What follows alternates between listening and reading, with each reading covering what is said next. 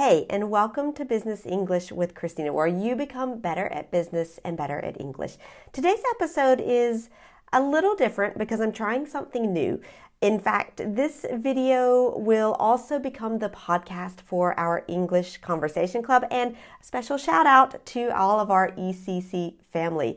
So I hope you like this experiment. Let me know um, in our WhatsApp group. If you're new to this channel or this podcast, I'm Christina Rebuffet Broadus, and I'm the founder of Business English with Christina.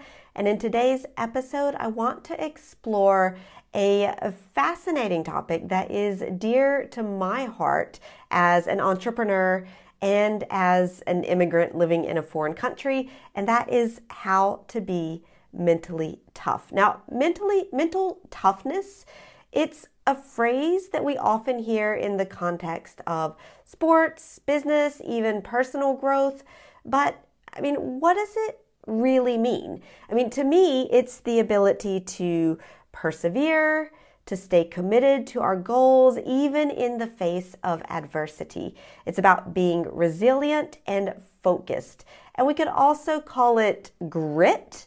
And I highly recommend the book by that name, Grit, by Angela Duckworth. I read it last year and it had a profound impact on the way that I see adversity and challenges now, uh, which is different from when I started, definitely.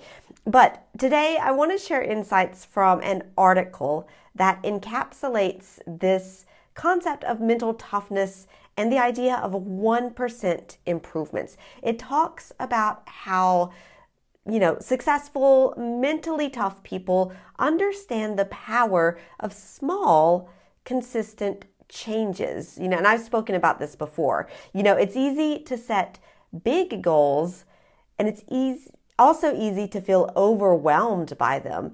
But this article, and I'll put the link in the notes below the video, um, sheds light on a different approach. So let's talk about the 1% marginal gains rule. This is a concept that was championed by Sir Dave Brailsford. He's the former performance director of British Cycling, so, you know, up there. His theory was simple but profound. He believed that improving just 1% in a variety of small ways could lead to extraordinary results. And so they looked at tiny changes to the cyclists' lives, getting the right pillow, washing their hands more to avoid illness, adjustments to each cyclist specific diet, etc.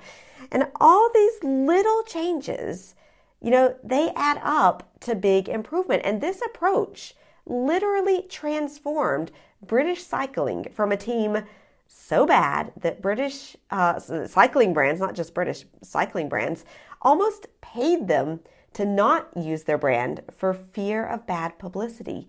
And this trend, you know, and they went from that to being an international powerhouse, winning multiple Olympic gold medals and dominating the Tour de France. So now you might wonder, like, yeah, but how does this apply to us in our everyday lives as normal people?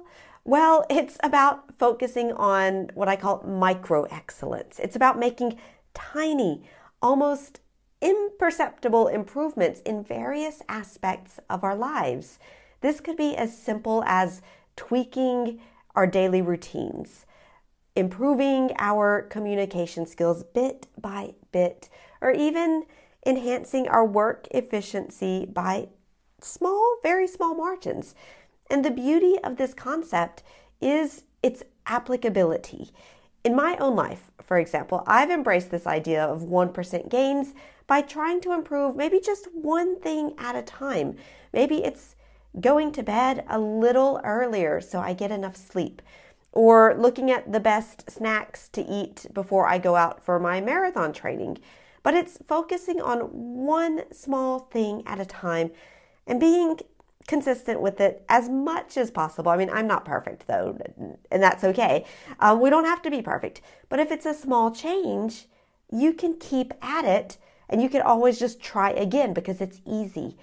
And this mindset, this culture of seeking continuous improvement is what sets the mentally tough apart. It's not about the big leaps, it's about the small, consistent steps. It's about finding joy in the journey of improvement, no matter how insignificant it may seem right then.